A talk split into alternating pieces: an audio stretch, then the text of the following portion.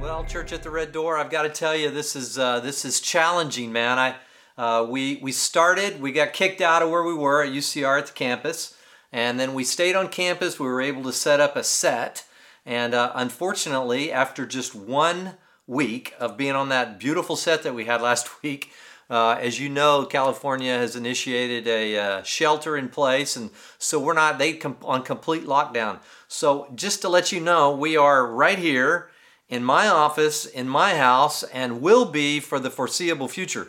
So I don't know what that's going to look like. I don't know if we're going to be looking at three weeks or a month or three months. I have no idea.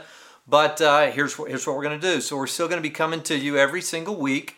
Uh, God willing, 9:30 Sunday mornings, and that's uh, hopefully you're over a cup of coffee right now, and uh, we're excited about this. You know, I've really been praying about this this week, and um, I was asking the Lord, Lord, I need a word because last week we talked a little bit about fear, and it's kind of everywhere. Everywhere you look, there's conversation about fear and people freaking out and uh, neighbors and things. And I've called many of you this week and some of you, but you know, even more than fear is really this just deep sense of loneliness. And I've got to tell you, it has broken my heart at how many of you feel so isolated. I know some of you uh, gals have maybe recently lost your husbands, and uh, this is challenging for you. And I had some conversations this morning, and just because of that, it, you know, it's really, really challenging for you, and it's challenging for us as the pastoral staff because our hearts are just broken uh, I was thinking this week as well about Psalm 91, and if you give me a chance, I just want to read a little bit of this to you uh, as it relates to first fear and then loneliness. Psalm 91 is a classic, classic area in the scripture where he's crying out for protection or for refuge from, from all the evil that's around him, and it actually is so pertinent to where we are today. Psalm 91 says, He who dwells in the shelter of the Most High will abide in the shadow of the Almighty. I will say to the Lord, my refuge and my fortress, my God in whom I trust. Now that's critical because he's saying, You're my refuge, you're my God, uh, I trust in you. For it is he who delivers you from the snare of the trapper and from the deadly pestilence. This whole coronavirus is, he could have been speaking exactly about that. He will cover you with his pinions, and under his wings you may seek refuge. His faithfulness is a shield and a bulwark. Now, catch this. He says, You won't be afraid of the terror by night. He said, or the arrow that flies by day, or of the pestilence that stalks in the darkness or of the destruction that lays waste at noon. A thousand may fall at your side and ten thousand at your right hand, but it shall not approach you. Now that grabs me. And, and you will not and you will only look on yourself with your eyes at the recompense of the wicked for you've made the lord my refuge even the most high your dwelling place no evil will befall you nor any plague come near your tent now again, I think in an ultimate way, just recognizing the resurrection. You know, we live on this side of the resurrection, and as a function of living on this side of the resurrection, we have no fear. I mean, we just have no fear of death. I've got to be honest, is thinking about this week, I have zero fear, zero anxiety, zero. I mean, I just don't fear it. And I, and I was asking myself, I wonder why. Well, because you're young, and if you get it, there's a, a, a low probability that you'll die. It goes way beyond that. I just don't have fear of death in any way. You know, we've taken all these trips to the Middle East, and some people get kind of fearful about that. I have no fear in that. There's just no fear in death anymore. And so that would be the first thing that I would say is just understanding that we are now covered in the blood of Christ, that we live on this side of the resurrection, and because He was raised, the Bible simply says that we will be raised. And that's critical to understand that on this side of the resurrection, nothing can touch me. You know, the Satan actually used Psalm 91 uh, to talk to Jesus, actually to tempt Jesus. And, uh, and Jesus' response essentially was uh, not to test God in this. In other words, the test for God is not whether or not uh, the plague ever touches us, whether or not the coronavirus ever touches anybody that we know. That's not the promise. The promise that is that it has no eternal consequence. There's nothing at all that can touch me in an eternal sense. The fear that should arise in people are, are people that haven't yet believed into the Father and believed into the Son. And as a result, that's where the fear should arise, not because of a coronavirus. So if you're out there today and you're thinking, you know, I don't know if I know Jesus, there should be a, a deep sense in which you feel uncovered, if you will, or a sense of fear. And if you are covered by that and you've believed into Jesus and are now following him, let me tell you something there is zero fear, zero fear. You know, I was also thinking about loneliness, and, and uh, I was thinking about Psalm 102. Let me read says uh, this is a psalmist just crying out and saying, Lord, Lord, I, I am really struggling here with loneliness. It says, I lie awake and I've become like a lonely bird on a on a housetop. Some of you may be feeling that. You know, this whole social distancing thing is uh, probably one of the most challenging things we'll ever undergo. I mean, social distancing, I don't even know what that means. I hate that. I hate even being not being together at church at the red door and not having the ability to give you a hug or to have the ability to, you know, at least shake you shake your hand or look you in the eye. And so the challenge is extraordinary for me. And I've got to tell you, and I know it is for for you as well. Not being able to gather is driving me a little bit mad. And yet, as I was holding that before the Lord, I said, Lord, why would it be that we can't? We can't come together. What, what is this that's going on? We're not even have the ability to come together. And I just felt like he gave me a word. So I want to go down a path with you and I want to talk about isolation as being something that's actually a God thing and how might God use it. In fact, I want to I want you to think for a minute just about some of the incredible forefathers that we that we've had in the faith and that in some ways they were isolationists. I know that sounds a little bit strange, but now think about this for a second. Uh, let's talk a little bit about John the Baptist. I mean, John's very life was a life in the wilderness. In fact, Isaiah, some 700 years before the time of John the Baptist, was looking forward and saw a voice crying not downtown, not with a bunch of friends at a party, but a voice crying in the wilderness. John, John's very life was one that was set in isolation.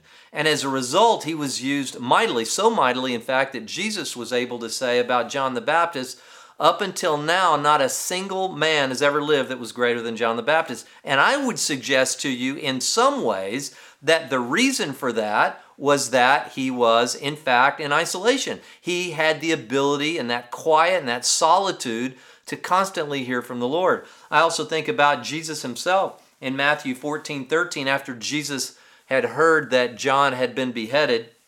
It simply says, When Jesus had heard about John, he withdrew from there in a boat to a secluded, or some translations say lonely place by himself and when the people heard of this, they followed him on foot from the cities. But his first instinct uh, on reflection and the suffering that he experienced because of John's own death, uh, the first thing that he did is that he sought isolation. It's not unusual for to see that. We see that over and over in the life of Jesus. In fact, Jesus constantly would be uh, going away to pray, right in the middle of the action, uh, going away to a lonely place. Constantly, we see that in the life of Jesus. I also think about Paul. You know, Paul uh, was blinded on the road to Damascus, and on his way back, what happened? Well, uh, he finally the scales fall from his eyes, and then the first thing he does is he goes away to Arabia. Galatians 1 and 2 says that Paul, the Apostle Paul went away for three years.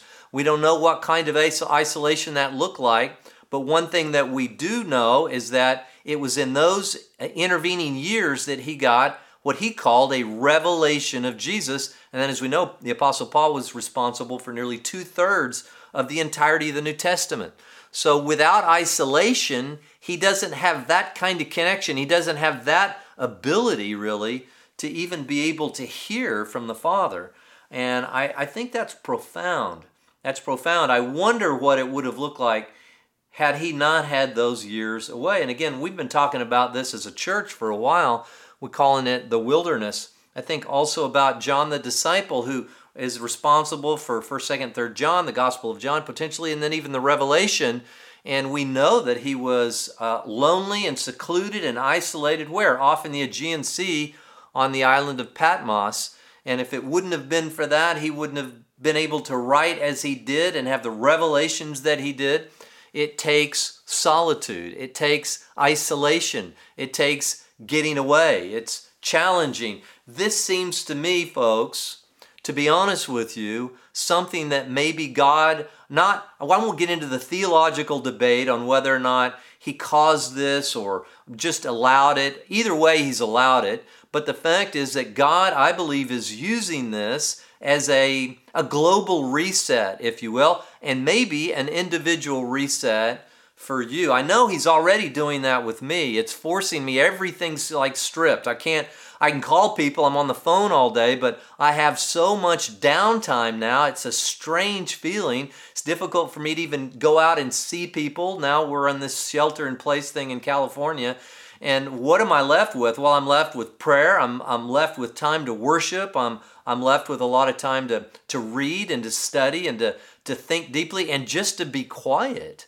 It's, it's profound. I also think about what happens when I get alone. Well, it's always the same. Now, as a follower of Jesus, when I can get quiet before the Lord, and this way, this is self imposed. It's not even a decision I've made. Everything, the games are off, the everything's gone. I can't we can't travel, we can't even go out to dinner, we can't go to the movie. Everything has like been forced on us in some ways. And so Mark chapter 9 verse 2, listen to this it says, After six days, Jesus took Peter, James, and John with him and led them up to a high mountain. And now catch this, and when they were what? All alone in the NIV, and he was transfigured before them. I will say this I believe that Jesus is really glorified. Now, what does that mean? He becomes uh, more apparent to us in lonely places. He took them up, they were alone on the mountain, and he was glorified. He was transformed before them. In other words,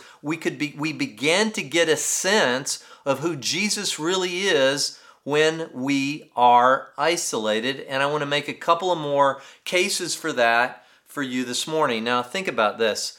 When we think about Jesus and his isolation in terms of a discipline, Jesus it's just, it was a practice. I'll talk to you next week a little bit about Dallas Willard and uh, his spirit of the disciplines. One of the foundational principles of this uh, life, the spiritual life, is isolation. You know, through the years, I've probably challenged, I don't know how many men through the years to get away, especially in a moment of crisis.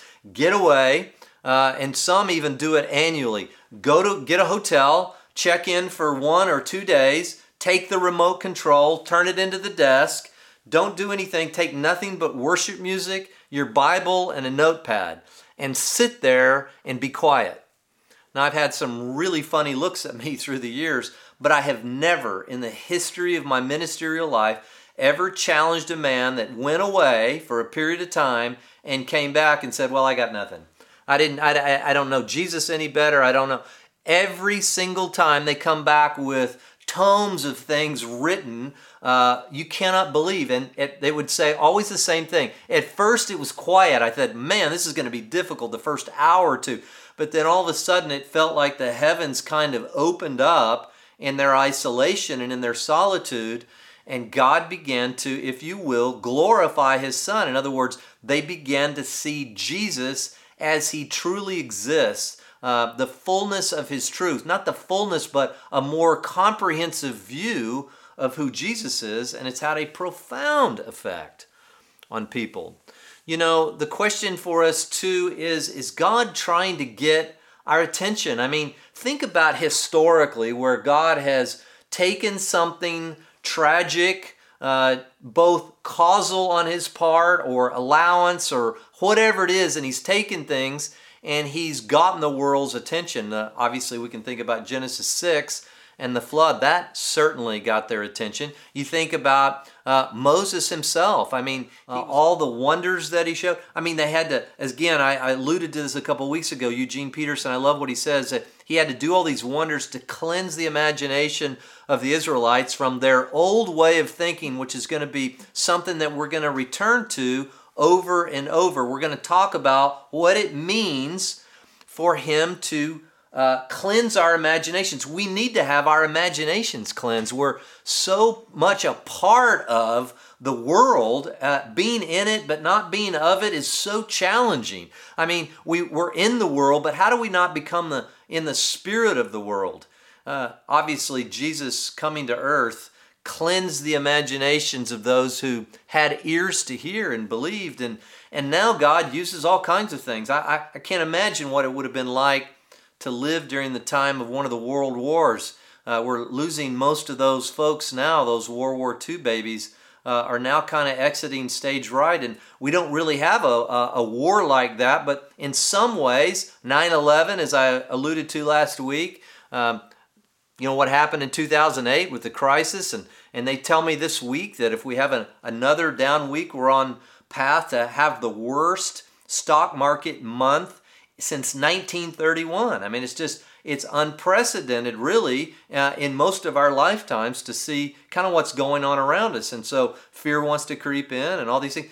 The question is might God be able to use this as a reset in our lives, a global reset, if you will, and also as a result, an individual reset in which we kind of take a step back we call it social distancing. We remove ourselves from the activity. It's imposed on many of us now. Remove ourselves from the activity of just the activity of the world. Everything has been closing down. Restaurants, everything's closing down. We have a moment in time that God may want to be using for several reasons. For those who don't know Him, uh, it would quiet their mind enough to maybe hear His voice. Maybe even right here, maybe some of you, you know, I don't know if I believe in this God thing. I don't know. Uh, I don't know that I believe in Jesus. I, I don't understand it. it. It seems like I have a lot of questions.